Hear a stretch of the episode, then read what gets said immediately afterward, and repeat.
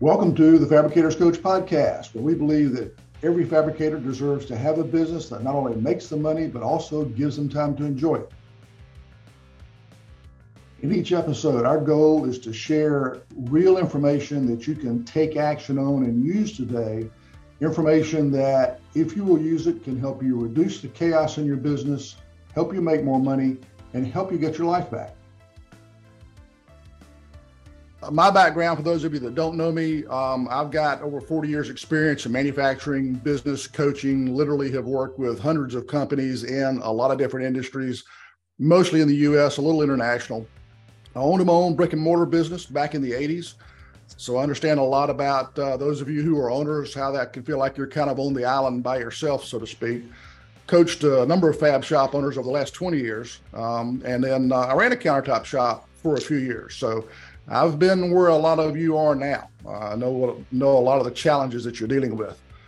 The article we're going to talk about this time around came out in first of this month in Slippery Rock Gazette. It's called Planning for Success.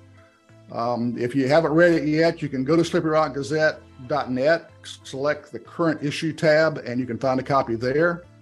You can also go to fabricatorscoach.com, select the blog menu in the upper right-hand corner and download a copy there as well.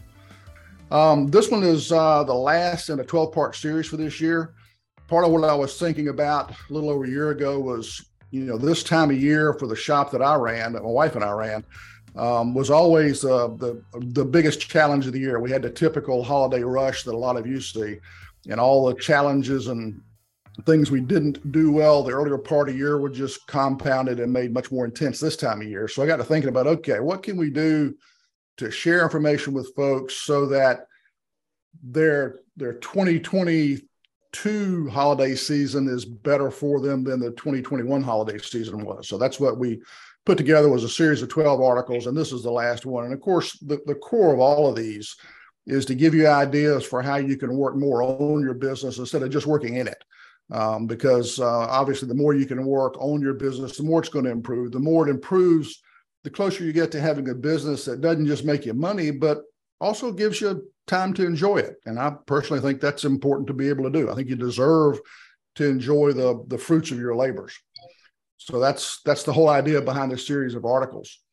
Let me ask you, how many of you have already put together your forecast and your plan for 2023? Anybody? Okay, that's why you're here, right? Want to figure out how to do that? Fair enough. Okay, good deal. Let me, what I'm going to do, I'm going to do my best not to make this one a bit dry, because this, we're talking through a spreadsheet. And obviously, that can get a little dry at times, but I'm going to stop and ask you folks questions and look to get some feedback from you as we do this. So can everybody see the spreadsheet we've got here? Yes, sir. Yep. Okay, good. So obviously the first step in doing this is to download a copy of this. You again, go to the website, fabricatorscoach.com, hit free tools, and you can download a copy of the spreadsheet. The next thing is what I think is probably the most challenging for most folks, and that's looking at next year, looking at 2023 and figuring out, what do you think your sales are going to be for January and February and March and every month in 2023? Anybody got any thoughts on how you might figure that out?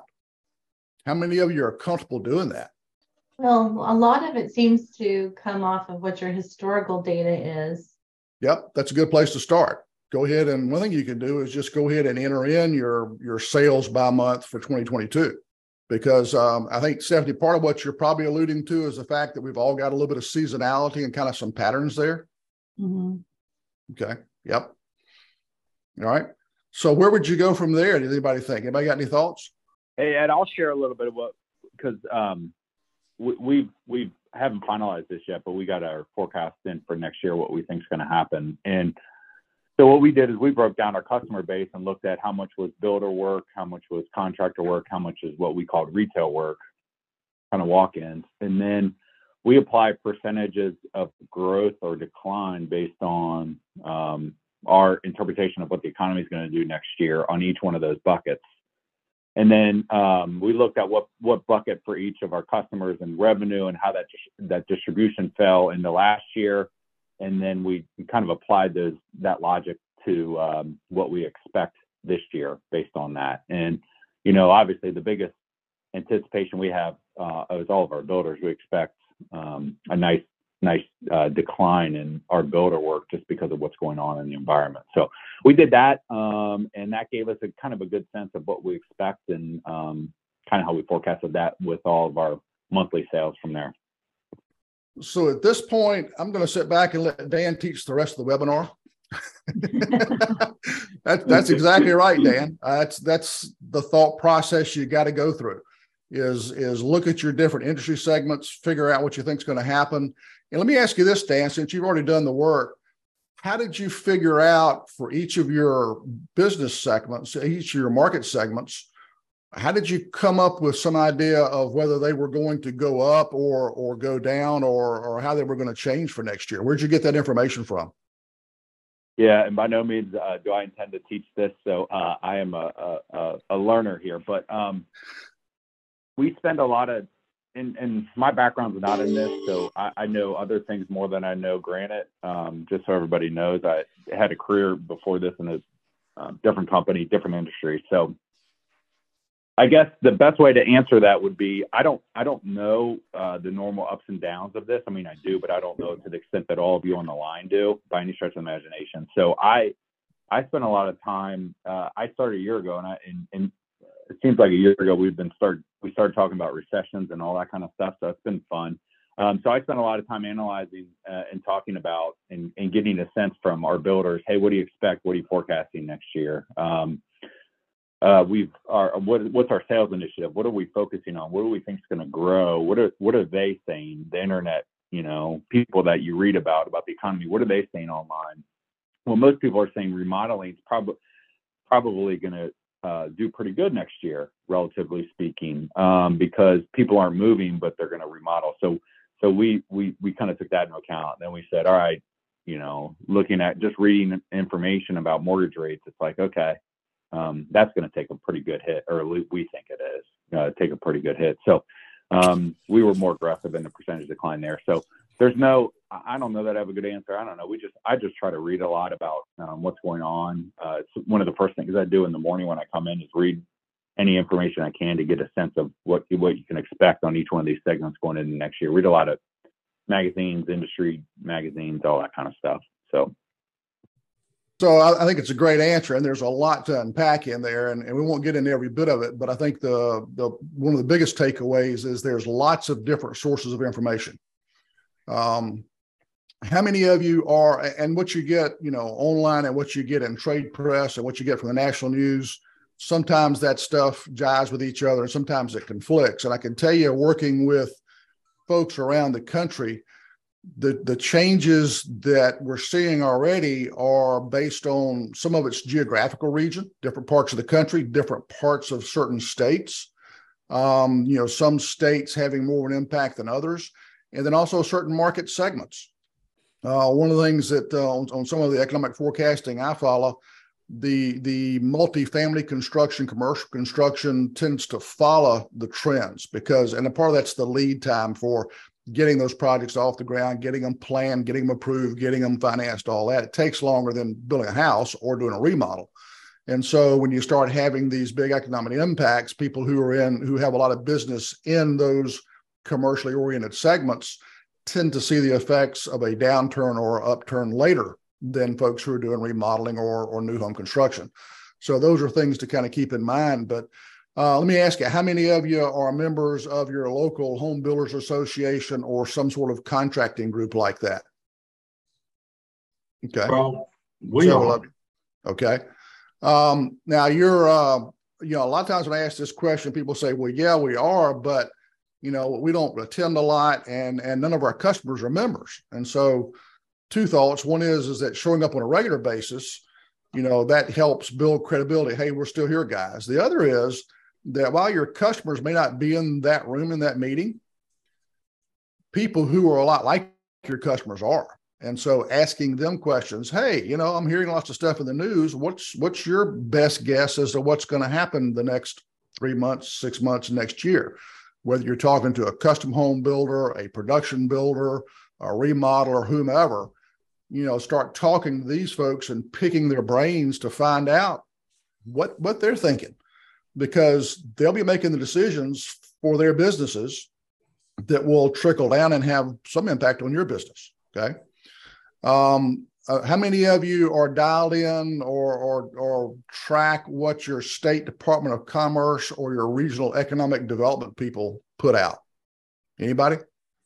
Not exactly. No. Okay. That's really worth doing. And let me give you an example.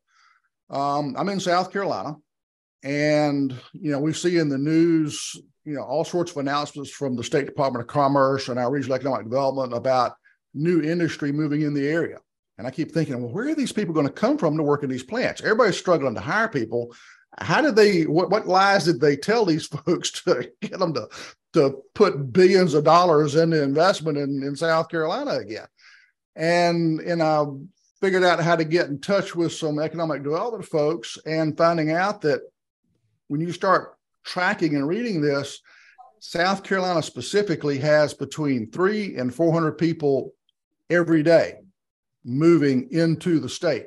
So if I own a fab shop I'm in the upstate of South Carolina, not too far from Greenville, South Carolina, halfway between Charlotte, North Carolina, Atlanta, Georgia, you know, we got the headquarters, the North American headquarters for Bosch and BMW and Michelin and other companies within an hour's drive of my house, and more companies moving in all the time. If I've got a fab shop in this area, I'm feeling pretty good. Even though interest rates are going up, I'm feeling pretty good about new construction and new development. In fact, 2-3 miles from our house, they're clearing land to put in a 2,000-house development. And I'm thinking, okay, I'm living in a small town right now. It's fixing to get crowded. So when you get that type of data and go ask those questions, you start kind of piecing the puzzle together, so to speak, to come up with your best guess for what you think is going to happen. Okay. And just like the weatherman on your 6 o'clock news, who's trying to tell you what the weather's going to be like in a few days, we're trying to predict the future, right? So is your forecast going to be super accurate? No, it's not. You're going to miss it to some degree. So the point is to sit down and go through the exercise and think through, what are the things that are going to affect your custom home builders? What custom home builders do you already work with that you can talk to and get their take on what they see is coming? And the same thing for multifamily and all the other market segments that you've got, and put that together with some of those other sources of data that Dan was talking about, like some of the trade press, you know, your Wall Street Journal, national type information sources, and start pulling this together to get a good feel for what do you think is going to happen in your area. Because I can tell you, you know, working with Central Texas versus, you know, Central Illinois versus, you know, Gulf Coast, I'm seeing different patterns based on geography, and I'm seeing different patterns based on primary market segments. I got a client in Central Illinois who's doing lots of multifamily, who's killing it. Okay. Got some other clients in other parts of the country that are doing a lot of, you know, custom home building type work, and their particular areas are struggling a little bit, starting to see some softening. So it really varies a lot. And you've got to understand your area to get a good handle on this. But having gone through all of that, because I don't want to spend the whole session talking about that, I think this is probably the biggest challenge is making this forecast. Once you've got the forecast, just like a business plan that you put together, you don't want to put it on a shelf and leave it there. Put your forecast together, go through the rest of the steps that we're going to talk about over the next few minutes. And then each month, pull this thing back up, look at it, and say, okay, based on what I've experienced the last 30 days, do I need to revise my forecast?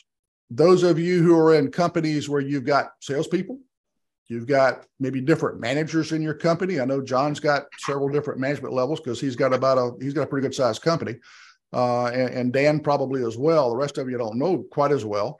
But as you talk with managers and your salespeople, get them involved in this forecast. Get their input on this, because they'll be talking to people as well. If you've got outside salespeople, and they're going out and talking with existing customers, especially B2B customers, you know, contractors and the like, or they're going out prospecting for new ones, they need to be asking these questions as well. So there's a lot of words there, but there's hopefully some good nuggets that you can pull out of and help make a decent forecast for next year. Okay. And like Stephanie said, start off with your numbers from this year, put those in, and then modify them based on what you think is going to happen. Okay. So as we look at the spreadsheet, there's a couple different ways to put that data in here. One way is just take this line right here and just go key the numbers in. You know, just look at put in your existing months and then start making your adjustments based on, you know, what you think how you think the year is going to play out. That's the easiest way to do it. I have one client that we did this with, and what he really wanted to do based on his plans for the year, he said, okay, my average job price is about $7,000. And based on the changes he was planning on, he was going to put together, he had a marketing strategy he was rolling out, very specific and detailed.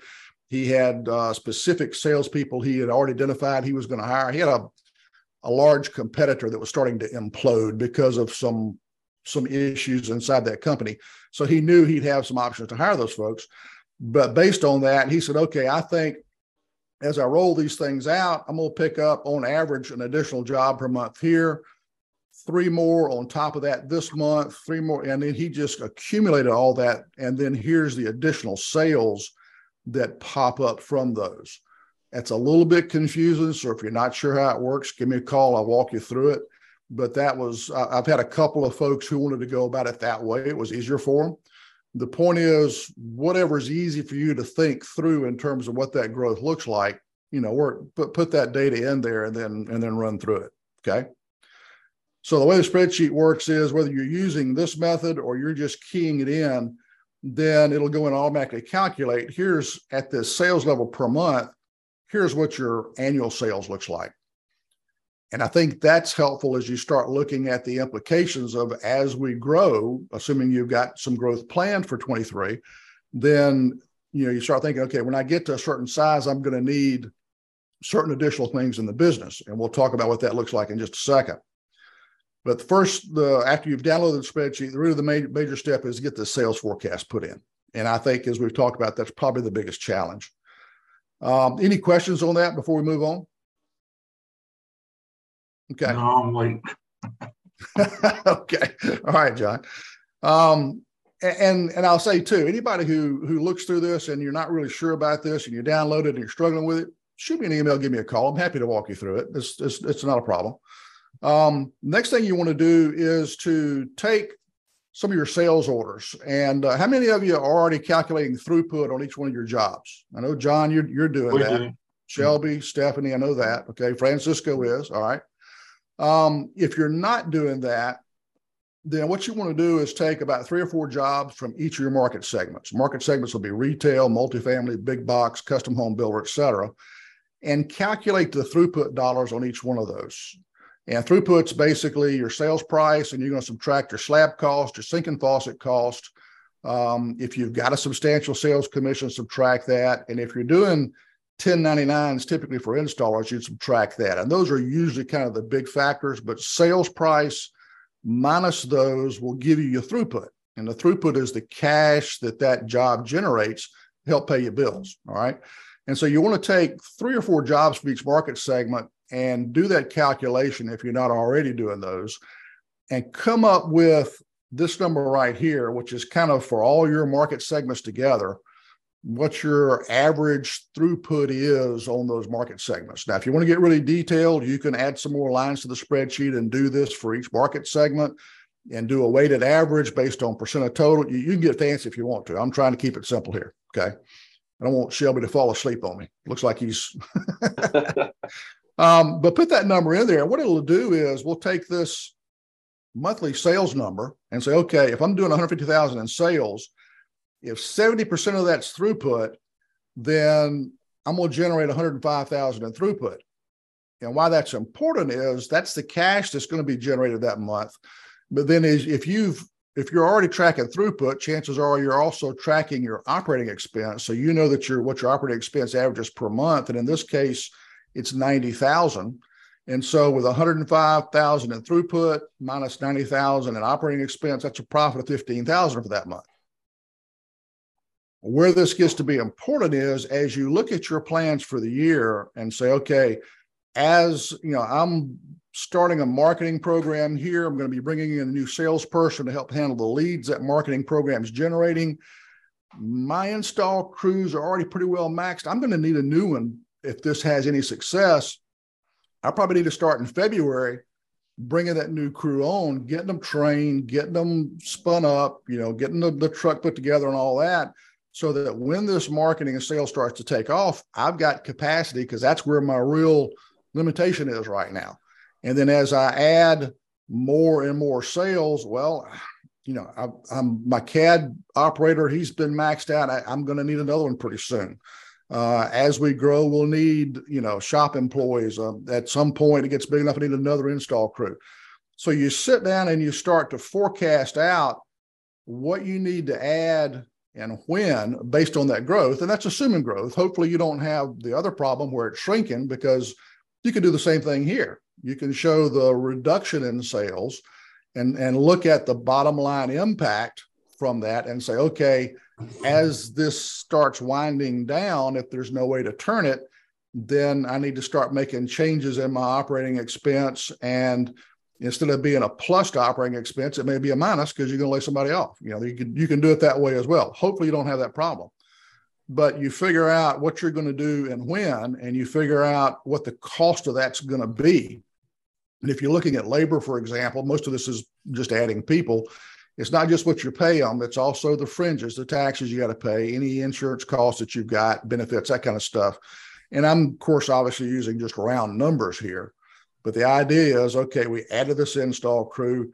Now my operating expense goes up $8,000 that month for those two guys. So my $90,000 base operating expense that I ended up 22 with this year with, come February, is going to be 98. Well, now my 15,000 net's dropped to 7 because I got this additional 8 I'm spending, right? All right. So you're tracking that. And then I'm starting on a new marketing program. I'll spend $5,000 a month the first couple of months for the startup, and it drops to $2,500 a month. I got that down here. And so I'm adding that to the 98. Now I got 103 in operating expense. So I'm tracking this as it goes up. Here's the impact on my net. Haven't forecast any increase in sales yet. And we all know as business people, we've got to sit in and think through what's coming to us, which is where the sales forecast gets to be handy, whether it's going up, down, or staying flat.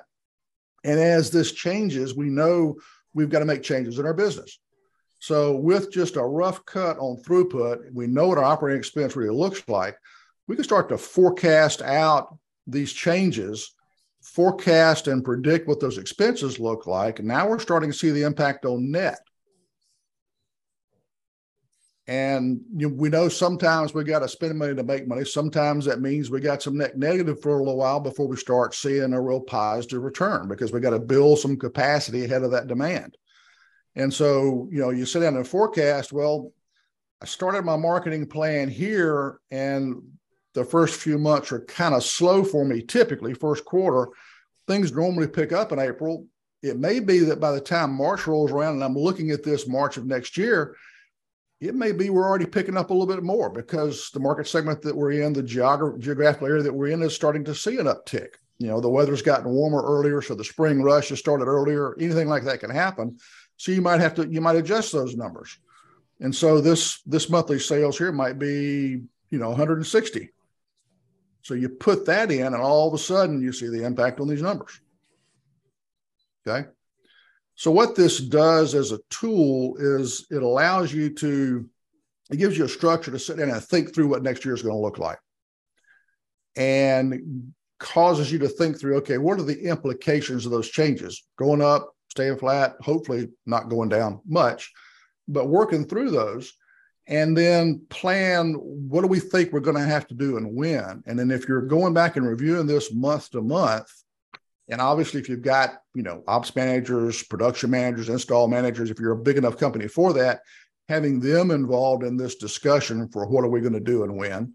You know, when I get to this $160,000 a month, in this case, 188. Yeah, I'm gonna need that. You know, your ops or your shop person saying, yeah, I got to have another CAD guy, and I need another polisher, because I got to take this really good polisher and turn him into a fabricator, or he's going to be a CNC machine operator, something like that. So it's talking through what that strategy is for next year, and this is a tool that gives you a structure to do that and helps you put some data behind it to say, okay, what's the impact? What do we think the impact on our bottom line is going to look like? I did something similar to this last year. And okay. How'd it work out? Completely wrong. Is being this consistent, is this something that everybody else does? Is like across the board every month is consistent in what you're bringing in, like your monthly gross? Because my P&L for this year, March, we did $250,000. January, I did 50. In January, almost all of our machines broke. Half our shop was out with COVID. Someone broke their foot. Like, it was a whole bunch of stuff that was out of our control that happened. So like January, I have $50,000, which is negative a bunch of money. And then March, we were through the roof. And then July was another one. Our entire shop had COVID. Another machine went down in July. So like those fluctuations completely screwed my plan up. Yeah. Trying to predict COVID's a little tough. Yeah. And it sounds like, and you and I've talked a little bit about this before in your case, sounds like January and July were really just unique situations. You can't predict those. Okay. Yeah. But let me ask you, the other months that you forecast out, were you kind of in the ballpark on those forecasts roughly? In terms of spending money? Yeah. In terms of how much money coming in? Not so much. Okay. Do you know why things were off from your forecast to your actual? When I only count the money when we get paid for it, not when we finish it. I don't know if that has something to do with it, because sometimes the weeks transfer over. Yep. I believe March, April, there was a week of payroll that transitioned over, so that looks retarded. So I'm wondering if the same thing of getting money in is another reason why. Yep, that can certainly be impact. I think March of this year for a lot of folks was an extra payroll week in there, whether you're every other week or every week. I think the way March worked out calendar-wise. So that can have an impact for sure. And the other thing I would ask you, Shelby, is you put this together for this year. Did you review it on a regular basis, monthly, every other month, just kind of say, okay, based on what's happening, I need to adjust it or not? I did. And a lot of it had to do with employees. Okay. I had a plan of when I was going to bring in another helper, another programmer, when I was going to bring another sawyer in.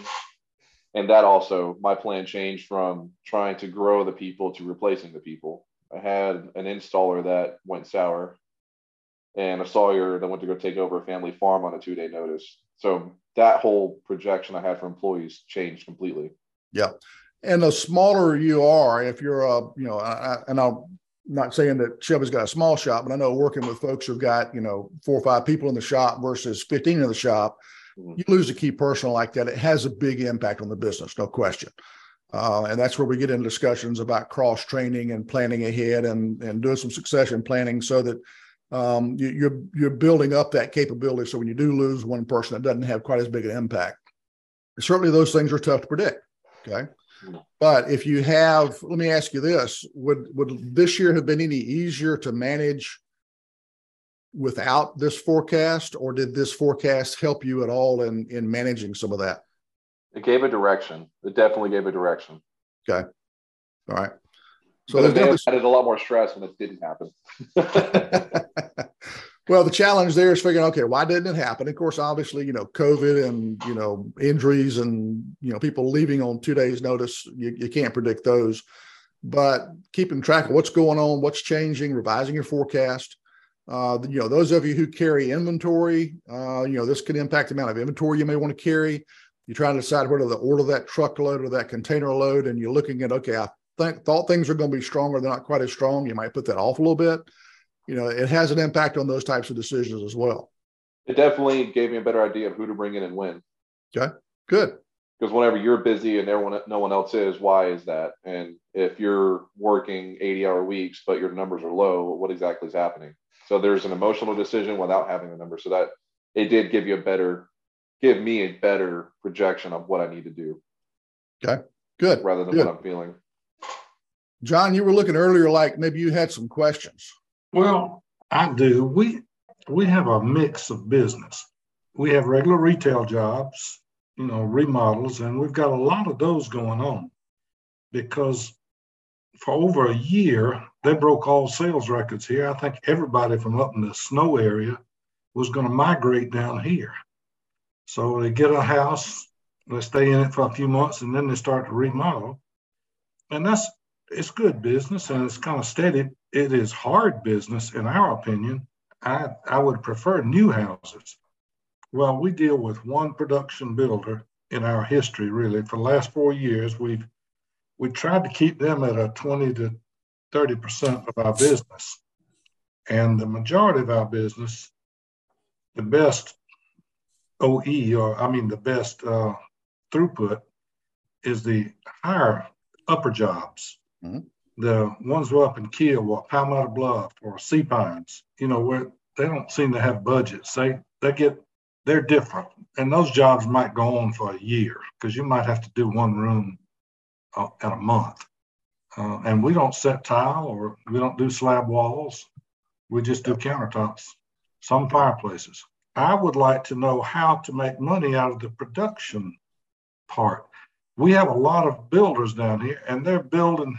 We got a new Sun City going up, another 6,000 homes. Lenar just announced 3,000 in another section out here. Every production builder around, and we don't work with those. So I've thought about trying to start a night shift, and I don't know if other people are interested, but it seems to me like if we could make money doing our retail and our custom builder jobs, if we could then use our equipment and our facilities to produce the production parts, maybe on, like I say, a night shift, but have no idea how to do it. Yeah, this unfortunately, this spreadsheet won't answer that question for you. I know, but I was hoping at the top that it showed the different, like you talked about builder and retail, and mm-hmm. That's kind of what I was trying to find some information about. Yeah. Well, what you can do is you could go in and do this monthly sales for a production builder, for a custom home builder, for a remodel, for retail, yeah. You know, whatever you want to do, and do a sales forecast for each one, and then do your throughput calculation for each one. Your OE is your OE for the company, but you could detail this out, and that would maybe make it a little easier for you to think about, okay, which one of those segments is going to grow versus not. I tried to keep this simple just because everybody's business is a little bit different, but you can certainly add that data here. Yeah, and I'm in the same boat, John. I have a production bill. I do some work for D.R. Horton, and you know some of those jobs are $3,000 for the house. You know, and I've got a whole lot of custom production work where I'm in wine country over here, so we do some multi-million-dollar homes where you know I'm doing one tomorrow. It's a $60,000 install. So I've got a break. I have to just take this and have three or four different segments for what we do. I do some apartment work too. So I kind of have to have my production, my sort of medium builder market, and then my high-end builder market, and really kind of break it out because the throughput dollars are so different, or the throughput on it's just so different on everything. So, but yeah, you can, I would make one of those budgets for each of those segments and then figure out how much what your percentage of each segment is, and then you just take your OE and break it over by the percentage that it is. And that way I'd advise you not to do that, Mitch, on the OE part, because the OE for the business is the OE for the business. For business, yeah. Yeah, and so what you want to do is all those different segments generate cash at different rates to pay for that OE and generate profit. You start allocating OE, okay. You start down the rabbit hole of trying to manage those costs by segment, and that can drive you into some really strange behaviors I won't get into on this call. I can talk about them one-on-one, anybody that wants to, but it'll drive you to make some poor decisions business-wise. Yeah, that makes sense. Yeah. Yeah, it's just a caveat. Who else has got a mix of production builders and custom home builders? We do too. How do you manage that? Oh, goodness. Not as good as we'd like. Yeah, we have about 32 home stores that we deal with. We also do custom jobs here in town. We have a few builders here in town. Our parent company is a nationwide tile company. So we pick up large commercial jobs. We just finished a casino that's in South Louisiana that we've been working on for about 6 months. We actually, I know John spoke a little bit about it. We tried the night shift. I think you have to have the right people in the right position to make that work. We tried to take a guy that was a rock star on day shift and try to move him up to be a manager on night shift. And we realized he's a better rock star on day shift than he is a manager. Yeah. So we're actually pulling, next week, we're pulling our night shift back in. Now, our night shift was a skeleton crew. It was a very small group of people. So it's not so dramatic to just pull those three guys back in and push them back into our production day shift. But yeah, it's been rough to manage, you know, because a lot of the like large commercial jobs we do, we may not install those.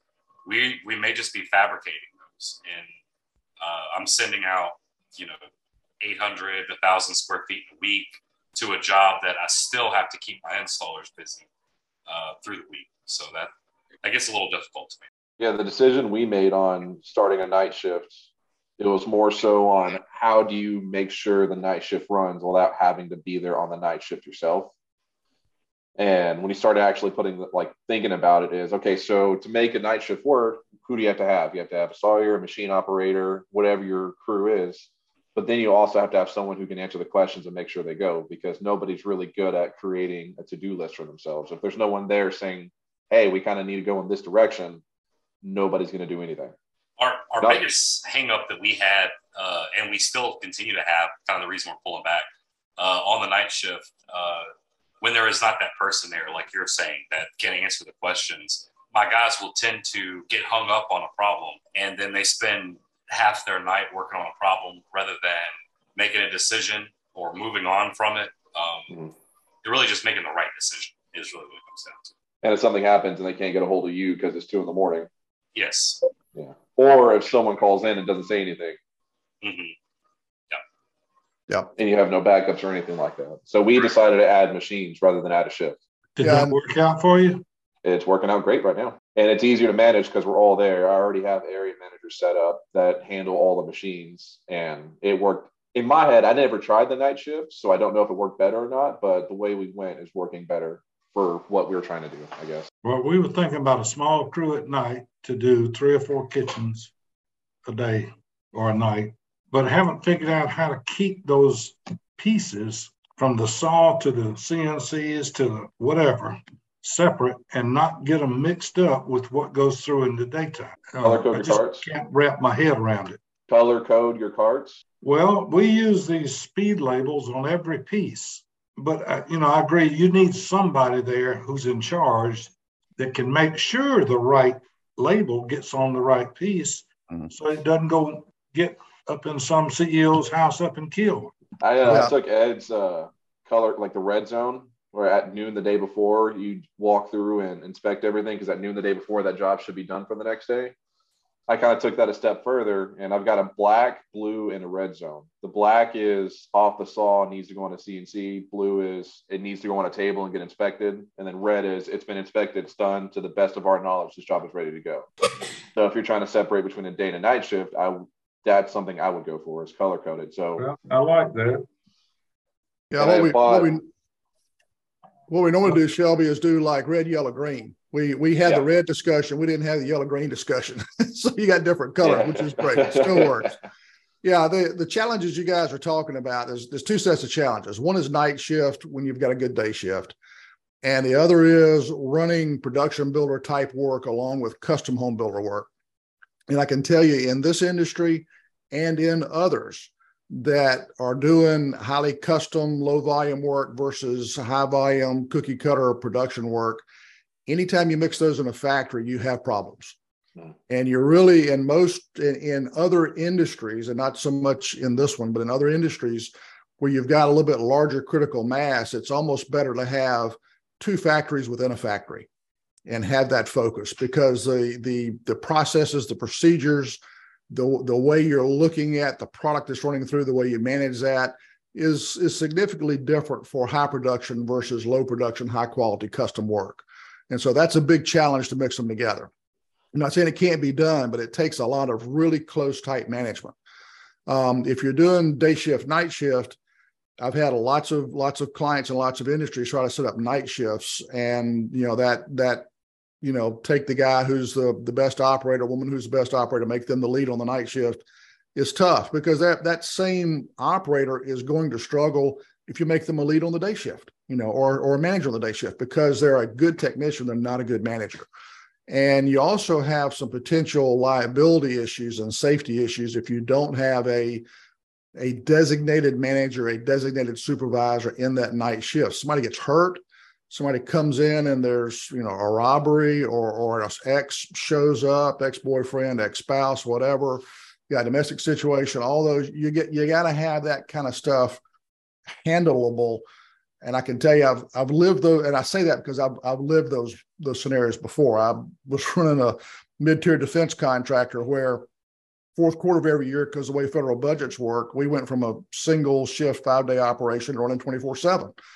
And there were times I'd be driving, I'd get to work the next morning and find out where's so and so. Oh, we had to fire him last night. Why? Well, we caught him in the guard shack doing something they weren't supposed to be doing on company property at night, and so you've got to have good managers taking care of those things, so you don't end up, because a lot of you folks are owners and you got personal liability, and something strange goes on night shift, you can run into a challenge, and I don't want to see you get into that situation. That's why I give you the warning. Those discussions, I mean, they're good discussions to have. It's not quite what we were going to get into in this webinar, but they're really good questions and they're big challenges. And the reason you've got these questions is they're not easily solvable. Unfortunately, there are no silver bullets with that. The key with all of this, and I think Dan is a good example of this, is somebody who has come from outside this industry, who has really good production skills, really good management skills. And when we talked early in this session about what have you guys already done to start to forecast your sales for next year? Dan's already done a lot of that, because that's part of what good managers know coming from other industries. And so as you folks are looking for, if you're growing, or if you've got to backfill a vacancy and you got key managers, bringing folks from outside the industry who are good, strong managers who have been successful in other industries, Dan's a good example of what that can bring to the table. He and I've talked a few times over the last year or two, and some of the things he's doing in his shop are really, really the types of things that need to happen in manufacturing plants, because he's got that background.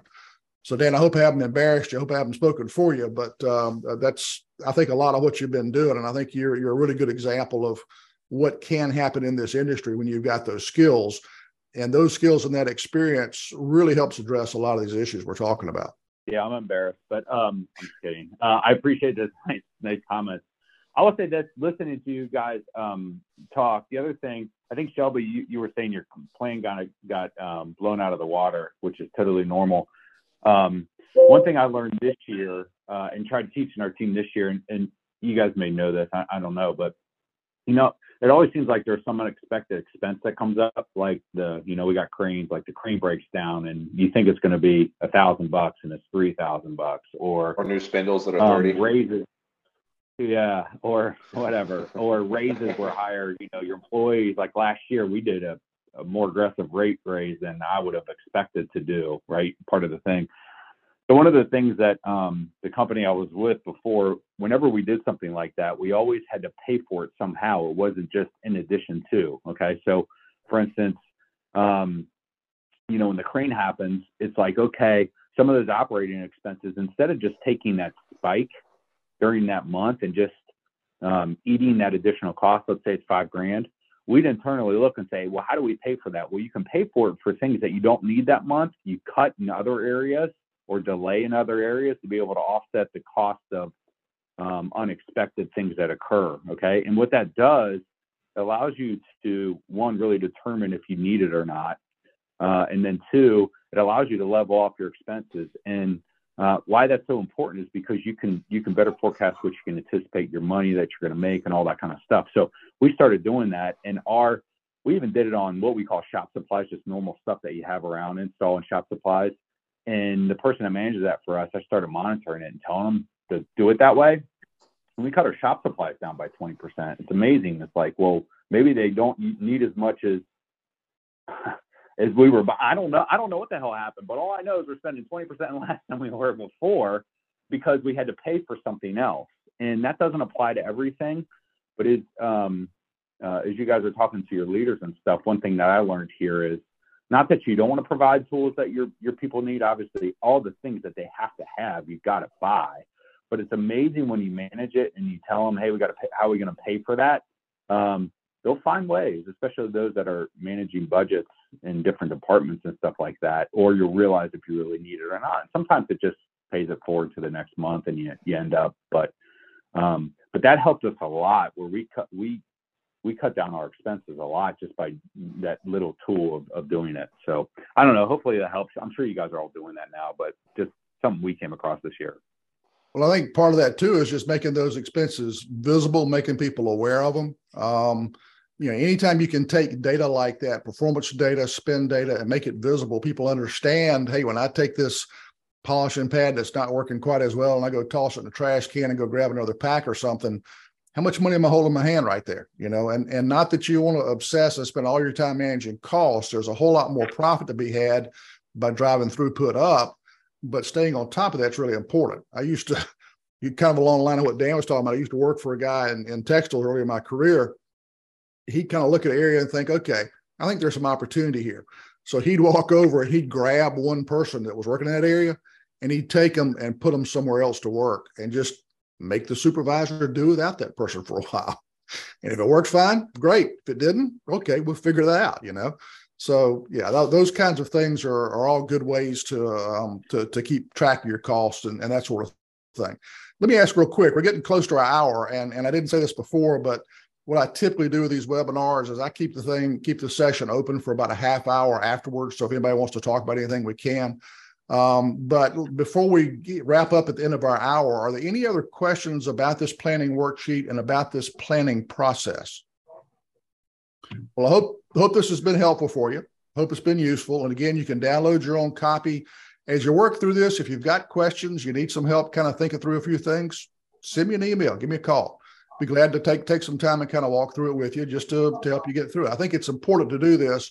A lot of folks in this industry don't do this type of planning. And I think it's important to do, especially with what is probably coming at us the next 2 years economically.